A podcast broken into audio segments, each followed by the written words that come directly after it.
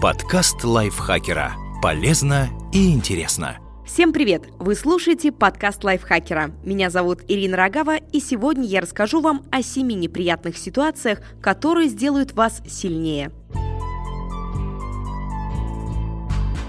Жизнь частенько подкидывает мерзкие сюрпризы. Порой кажется, что это полный финиш и хуже не бывает. Злишься на вселенскую несправедливость, а потом опускаешь руки. Но большинство проблем – это всего лишь пинки судьбы для выхода из зоны комфорта. Жизнь намного проще, если воспринимать творящуюся в ней жесть как возможность. Непоправима только смерть. Все остальное в ваших силах. И первая неприятная ситуация – это мелкое ДТП. Одно неверное движение и бампер в дребезги. Не вы, так вас. Хорошо Хорошо, если обошлось европротоколом. Хуже, если нужно вызывать ГИБДД, добиваться компенсации по ОСАГО или доказывать правоту в суде. Все эти хлопоты отнимают кучу времени и сил, да и ремонт автомобиля может вылететь в копеечку. Но есть и плюсы. Какие уроки можно извлечь? Любое дорожно-транспортное происшествие – звонок «Будь внимательнее». Почему это случилось? Может, у вас недостаточно практики и нужны дополнительные уроки вождения? А может, в момент аварии вы разговаривали по телефону и пора обзавестись беспроводной гарнитурой? Окунувшись в процедуру оформления ДТП и возмещения ущерба, вы наверняка перечитаете тонны тематических статей и постов на форумах. Узнаете, как правильно фотографировать авто и рисовать схему, изучите нюансы автострахования и станете гораздо более уверенным водителем родителям. Ситуация вторая – разрыв отношений. Кто-то расходится тихо, а кто-то бьет посуду и выбрасывает вещи с балкона. Это всегда больно, даже если инициатива исходит от вас. Преследует чувство одиночества и досада от несбывшихся мечтаний. Какие уроки можно извлечь?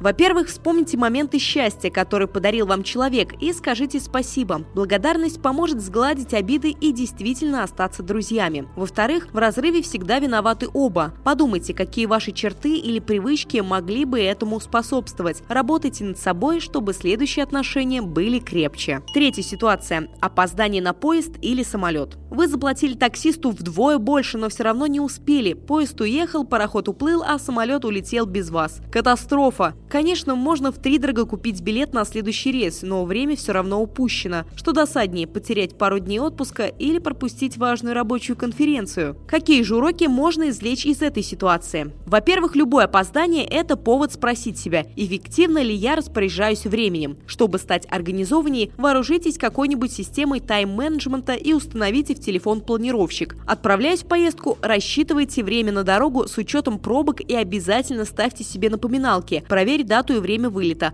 Пора выходить. Проверь, выключены ли электроприборы и так далее. Во-вторых, опоздание должно приучить вас читать условия перевозчиков. Например, деньги за железнодорожный билет можно вернуть, если обратиться в кассу в течение 12 часов после отправления поезда. За дешевые авиабилеты компенсация обычно не предусмотрена, но некоторые можно обменивать на другие числа. Ситуация четвертая. Провал на экзамене или выступлении. Одних настигает фиаско из-за плохой подготовки, другим просто не везет. Но в любом случае охватывает чувство стыда и безысходности. Как можно быть таким бездарем? И чем больше был на кону, тем сильнее винишь себя. Ну или всех вокруг. Ведь мир полон дураков, не так ли? Какие уроки можно извлечь? Во-первых, неуд на экзамене – повод пересмотреть свой подход к подготовке. Одни запоминают информацию, когда пишут шпоры. Для других работает только зубрежка. Поймите, как ваш мозг воспринимает информацию и помогайте ему в этом. Во-вторых, публичный провал доказывает, как важно уметь держаться перед аудиторией. И самое главное здесь практика. Перешагните через свой страх и дерзайте. Ситуация пятая. Затопление соседей. Бывает, уехал на пару дней, возвращаешься, а тебя встречает мокрый кот. Мокрый, потому что в доме потоп. Одна маленькая дырочка в трубе способна натворить уйму бед и испортить ламинат, мебель и отношения с соседями. Какие уроки можно извлечь? Во-первых, улаживая ситуацию, вы узнаете много полезной юридической информации. В первую очередь, что такое гражданская правовая ответственность, как оценивается и возмещается ущерб. А еще это отличная возможность поднатореть в общении с коммунальными службами. Все это позволит вам прокачать свой скилл собственника жилья. Во-вторых, прорыв трубы поможет вам вспомнить давно забытые навыки оклеивания стен обоями и настилания линолеума, либо научит вас этому. Иными словами, у вас появится еще несколько полезных умений. Шестая ситуация. Увольнение. Неважно, накосячил сам или просто попал под сокращение. Увольнение – это всегда не вовремя. Чувство профнепригодности бьет по самолюбию, а отсутствие финансовой стабильности вызывает панику. Что я скажу своей второй половинке? Чем оплачивать ипотеку? Какие уроки можно извлечь? Во-первых, одна из заповедей ведения личных финансов гласит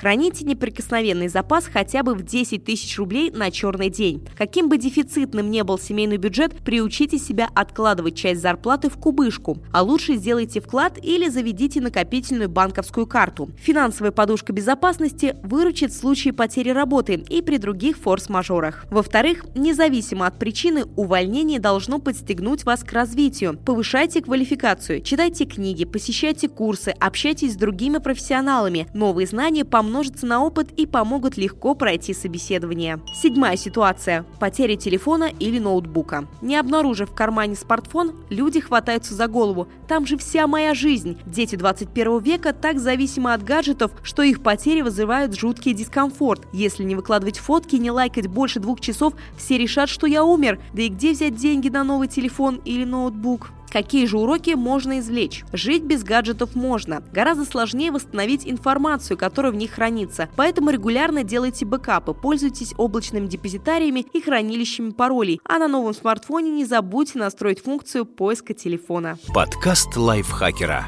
Полезно и интересно.